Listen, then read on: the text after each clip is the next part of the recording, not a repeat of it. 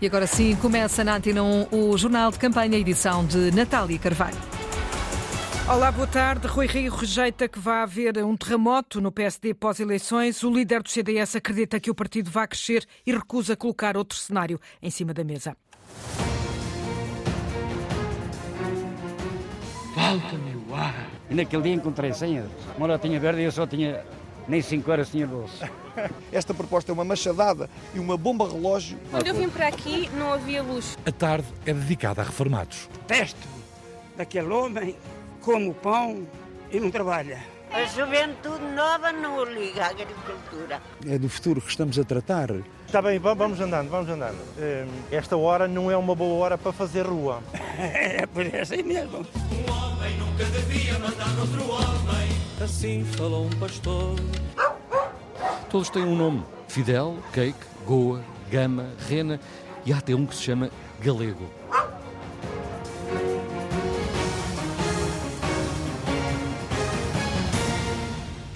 Se o governo ceder às pretensões do Bloco de Esquerda e do PCP, haverá um aumento brutal de impostos sobre as poupanças e também para todos os portugueses que têm casas no mercado de arrendamento. O alerta é de Rui Rio, deixado esta tarde na Póvoa de Varzim. Quer isto dizer que se acabarem as taxas liberatórias, as pessoas que têm casas arrendadas vão ter um aumento de imposto brutal. Vão passar de 28% para aquilo que for a sua taxa de IRS. Rui Rio, que adivinha uma vitória esmagadora do Partido Socialista, mas garante não vai haver nenhum terremoto com grandes dramas no PSD. Ele Rio garante não vai sair porta fora. O que está em causa, diz, é saber se se recandidata ou não à liderança do partido. Certo é que Anísabel Costa, o líder do PSD, já imagina o que as televisões vão dizer no uh, domingo à noite.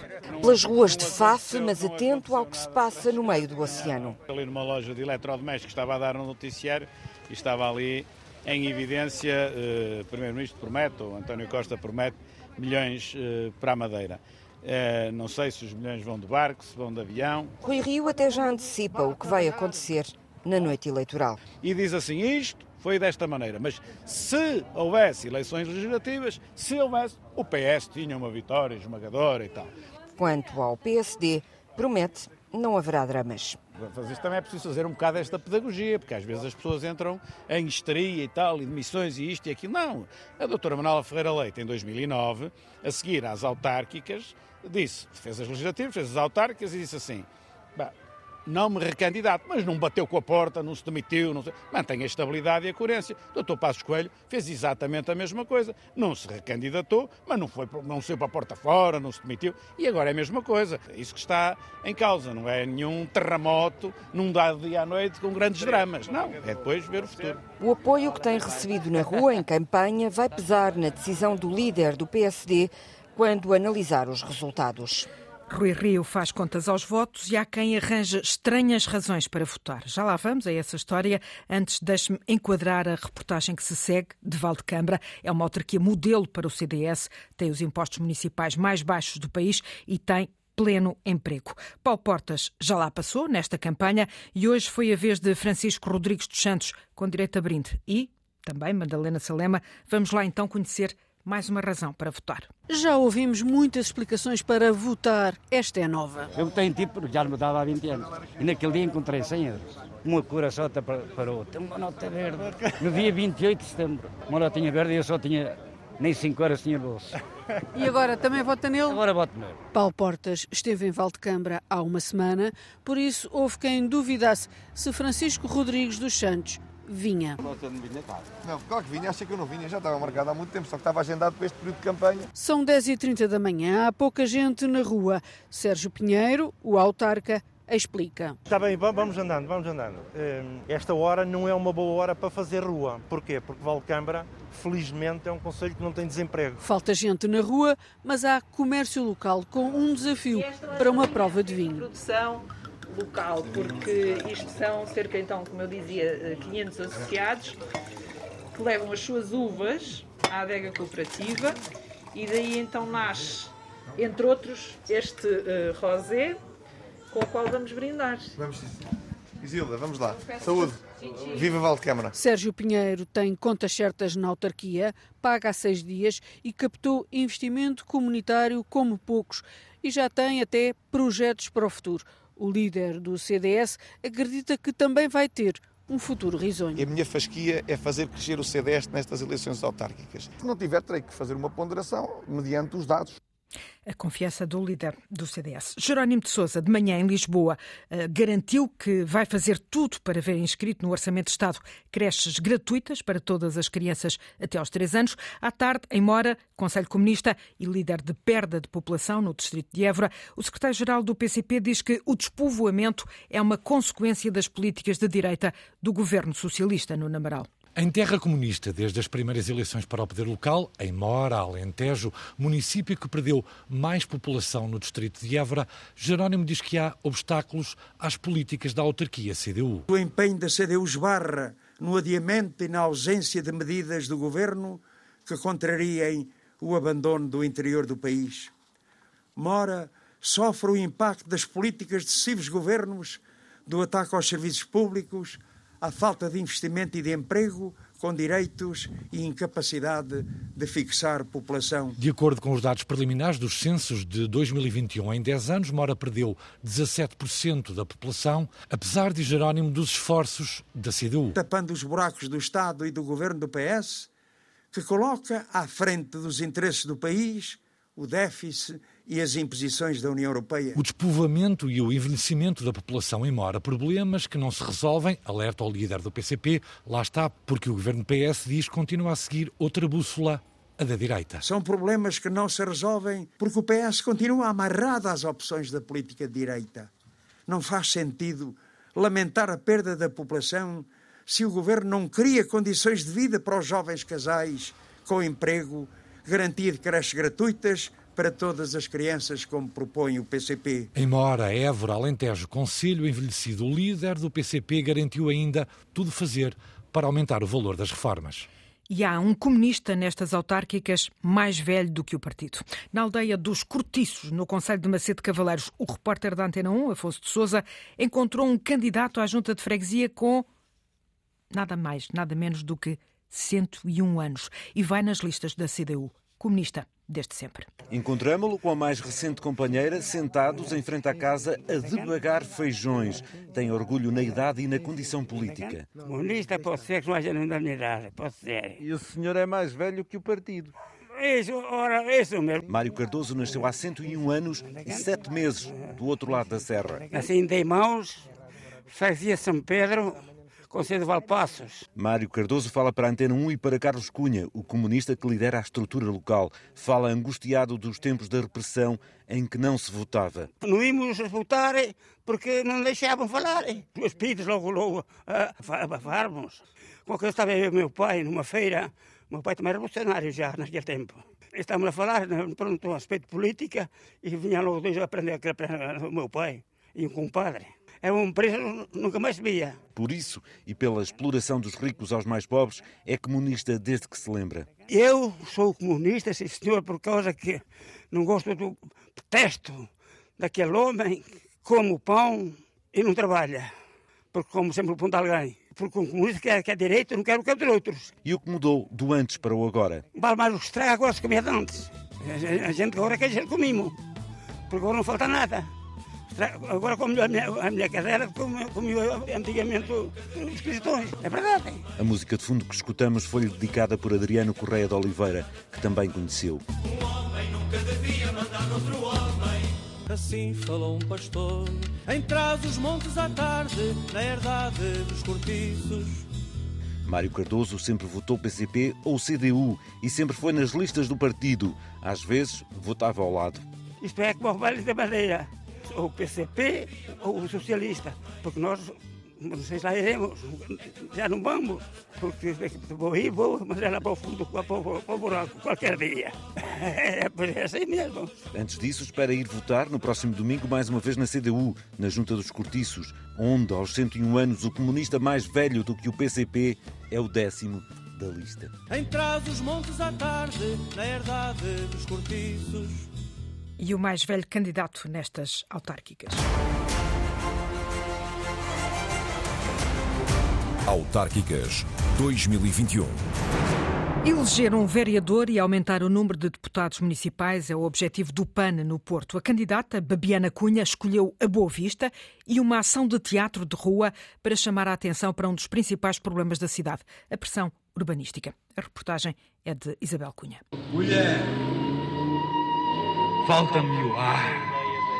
Falta-me o ar. Em frente aos terrenos da antiga estação ferroviária da Boa Vista, onde vai nascer um corte inglês, o PAN culpa Rui Moreira por nada ter feito para travar o projeto. A sua decisão política foi autorizar, foi contribuir para a construção de mais um centro comercial, numa zona onde já temos quatro centros comerciais. Este tipo de decisões afeta e prejudica não só a qualidade de vida das pessoas, mas também a economia local. Até porque o Executivo Municipal, naquele que foi o seu parecer sobre esta construção que aqui vai acontecer, alertou precisamente que eh, iria trazer mais carros para esta zona da cidade. Verde. Mais verde. Bebiana Cunha, candidata do PAN à Câmara do Porto, lamenta que Rui Moreira tenha travado a discussão pública de uma petição com mais de 10 mil assinaturas de um grupo de cidadãos que contesta a construção de mais um centro comercial na Boa Vista. Apesar de termos apresentado em Assembleia Municipal e ter sido aprovado eh, uma discussão pública em torno do assunto, o Executivo Municipal nunca a quis promover, nunca quis ouvir os mais de 10 mil peticionários pedindo precisamente a discussão sobre este assunto. Falta capacidade de diálogo a Rui Moreira, acusa Bebiana Cunha, candidata pela segunda vez à Câmara do Porto, acredita que é desta que vai ser eleita vereadora. Em Lisboa, o PAN ambiciona também eleger um vereador. O PAN reivindica um hospital veterinário municipal. É uma proposta que Manuela Gonzaga repetiu esta tarde durante uma visita à União Zoófila, onde se apercebeu das condições em que vivem muitos cães e gatos. E uma pequena curiosidade: Mário Galego, o repórter, cruzou-se com outro galego, um patudo. Todos têm um nome: Fidel, Cake, Goa, Gama, Rena e há até um que se chama Galego. Nomes diferentes numa casa igual, a União Zoófila, dirigida por Luísa Barroso. O que acontece é que na pandemia têm sido adotados muitos animais em todo o lado e têm sido devolvidos imenso, porque imensos animais que nós temos recebido são animais relativamente jovens, que as pessoas foram buscar em bebés aos jovens e dizem, ah, agora voltei ao trabalho, agora não consigo porque não posso. Os casos repetem-se e a candidata PAN, Manuela Gonzaga, foi visitá-los e ouviu queixas por falta de apoios à União. Como Presidente da União Zoófila, o meu dever é proteger os desprotegidos. A propósito das grandes despesas e falou até em dívidas. Imensas. Pronto, estamos a falar de uma verba de quanto? Olha, nesta altura temos um saldo negativo de 30 mil euros e eu vou-lhe dizer a quem é que devemos. Devemos aos hospitais veterinários. A candidata do PAN considera que falta construir em Lisboa um hospital veterinário municipal. Fundamental que haja um hospital veterinário municipal porque não só apoia as associações que estão no terreno a fazer aquilo que a autarquia não faz e não tem feito, como ao mesmo tempo também poderá dar apoio de outra natureza a pessoas que têm os seus animais de companhia e não têm meios e perderam-nos e a pandemia mostrou-nos isso. Em Faro, a campanha continua a ser dominada pelo tema da habitação. Não há candidato que não escolha o tema como prioritário. Também o PAN e o Bloco de Esquerda. O Bloco com os candidatos em campanha no mercado municipal. Já o PAN teve uma deslocação ao Cerro do Bruxo, bairro de Barracas, onde, Mário Antunes, vive uma numerosa comunidade de etnia cigana sem condições.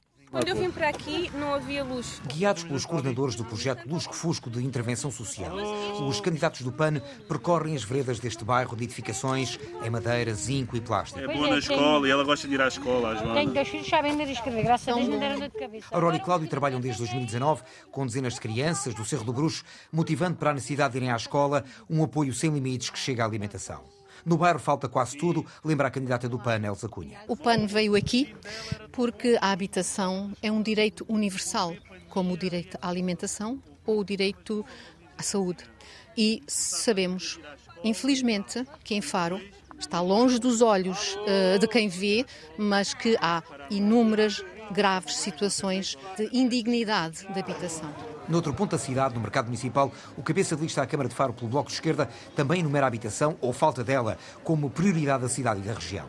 A habitação acaba por condicionar todo o desenvolvimento da região e particularmente de Faro. E sendo assim, Aníbal Coutinho pede respostas, quer por parte do Estado, quer por parte das autarquias locais. O que a gente precisa é de intervenção pública na uh, habitação, de forma a que haja um banco público de habitação, entre cerca de 20% e 30%. Nós, neste momento, em Portugal, temos 2% de habitação pública e confundimos a habitação pública com habitação social. Bloco de Esquerda e PAN em campanha pela eleição de vereadores, o que seria uma estreia para uns e outros num município bipolarizado entre PS e PSD com aliança à direita. Precisamente, Faro Conselho é a única Câmara de coligação de direita num distrito, João Turgal, onde domina o Partido Socialista. Depois da viragem em 2013, as coisas estabilizaram em Faro na última eleição, sem mudanças em nenhum conselho. O PS mantém uma vantagem folgada com 10 das 16 câmaras algarvias. Destaque para as três autarquias conquistadas em 2013 e seguradas em 2017, Alcotim, Lagoa e Lolé, e para os dois bastiões que foram sempre socialistas, Olhão e Portimão. Já o PSD tem apenas cinco câmaras, duas delas em coligação com o CDS. Uma delas é Capital Distrito, Faro, governada pelo Bloco de Direita há 12 anos. Finalmente, a CDU tem desde 2013 uma Câmara Algarvia Silves. No Distrito Faro, só há recandidatura em metade das câmaras. Nas outras oito, há limitação de mandatos em duas, Monchique do PSD e Vila do Bispo do PS. Nas restantes, verifica-se que nos Conselhos Socialistas de Algesur, Lagoa, Lagos e Tavira, os presidentes renunciaram a meio do mandato. Nos outros dois, ambos sociais-democratas, há o caso da Albufeira, em que o líder autárquico morreu em 2018, e o de Vila Real de Santo António, em que a presidente perdeu o mandato por decisão judicial. E vai acesa a luta entre Partido Socialista e CDU em Almada. Os comunistas ambicionam recuperar a joia da coroa e das muitas discórdias surge a reabilitação da zona ribeirinha. A candidata Maria das Dores Meira fala em desleixo e desprezo da atual Presidente da Câmara. A recandidata Presidente socialista Inês de Medeiros responde que as críticas são uma desonestidade intelectual da CDU, João Ramalhinho. Maria das Dores Meira, a cabeça de lista da CDU às eleições autárquicas, em declarações à Antena 1, afirma que a atual presidente da Câmara Municipal, Inês de Medeiros, e o governo pouco ou nada fizeram para concretizar projetos como o da Cidade da Água. Num desprezo e num desleixo a como se tem assistido. A preocupação da Câmara relativamente ao lançamento de um concurso internacional para se fazer, por exemplo, a Cidade da Água, que está na zona ribeirinha, fez zero. E o governo, que tem a posse daqueles terrenos não lançou, nunca, nem nunca quis saber da cidade da água. Em resposta às críticas, Inês de Medeiros acusa a CDU de desonestidade intelectual. É desonestidade intelectual, peço desculpa da frontalidade. Se há uma força política que conhece bem o dossiê, a CDU, a Cidade da Água não depende de todo da Câmara. Infelizmente, temos estado a fazer muita pressão para se poder resolver essa questão. Há um problema na, base e que tem a ver, e que eu acho que é isso que também está a atrasar o projeto, é que o plano que está subjacente tem 25 anos e, portanto, já não é provavelmente compatível com aquilo que são as aspirações dos investidores, das novas cidades, etc. e tal. E isso é uma questão que a Câmara da Almada começou a trabalhar com a Baía do Tejo, com a par pública, mas eu tenho que ser franca, também não obtivemos grandes respostas desse lado, mas continuamos absolutamente disponíveis. Requalificação da zona ribeirinha, projeto Cidade da Água, dois assuntos a gerarem polémica na campanha autárquica de Almada. Na Praça do Município, hoje fomos a Ponte Lima, Vila Minhota, que é há 45 anos um bastião do CDS. Este ano concorrem oito candidatos, três deles com origem no CDS, mas só um conta com o apoio do partido. A reportagem de Nuno Amaral, que pode recuperar em podcast. Nasci à beira do Rio Lima, Rio Saudoso, todo cristal. Daí a angústia que me vitima, daí deriva todo o meu mal. Já acrescentamos ritmo a este hino de e a Ponte de Lima. Ponte de Lima é uma terra de encantos. Já o António Fajó escrevia Ponte Lima é uma terra de encantos. Encanto, numa vila pendurada no Verde Minho. A vila cada vez está melhor. A nível de tudo, uma vila muito movimentada, mas que dá muito valor aos jardins, às estruturas. turismo bem fica satisfeito. O Conselho tem 41 mil habitantes, pouco mais de 4 mil na zona urbana. É uma das vilas mais bonitas de Portugal, em tudo. Gastronomia, o bem receber das pessoas. E recebe na cadeira grande da autarquia o CDS há 45 anos, desde as primeiras eleições para o poder local em 1976. Não vejo muito em que mudar. Sou-lhe franco, não vejo. Manter e infelizes os limianos se isto mudar, mas que não muda. A estas autárquicas concorrem oito candidatos, três deles com origem e cargos desempenhados com a bandeira do CDS. Só um conta com o apoio formal do partido. Pá, porque possivelmente as pessoas ou não foram escolhidas ou não foram escolhidas pelo CDS e por, por chatice, ou por birra, ou sei lá, até por inveja, nem faço ideia o que é que lhes deu na Real Gana. E geraram um xadrez difícil de gerir. É um... é um tabuleiro de jogo político uh, muito difícil de analisar. Não analisamos, mostramos. Amanhã a praça do município vai estar na Figueira da Foz. Eleições autárquicas 2021. Para hum, análise, convido o professor hum, Paulo Neto, da Universidade de Évora. Boa tarde. O plano de recuperação e resiliência tem dominado a campanha, mas praticamente só serviu para um fogo cruzado entre o PS e os partidos da oposição. Eh, professor, que outras políticas uh, públicas uh, podíamos ter trazido à campanha, ou, ou pelo menos uh, aos discursos, se é que seria possível? Muito boa tarde, muito obrigado pelo convite. Os meus cumprimentos para si e para os ouvintes da Antena 1.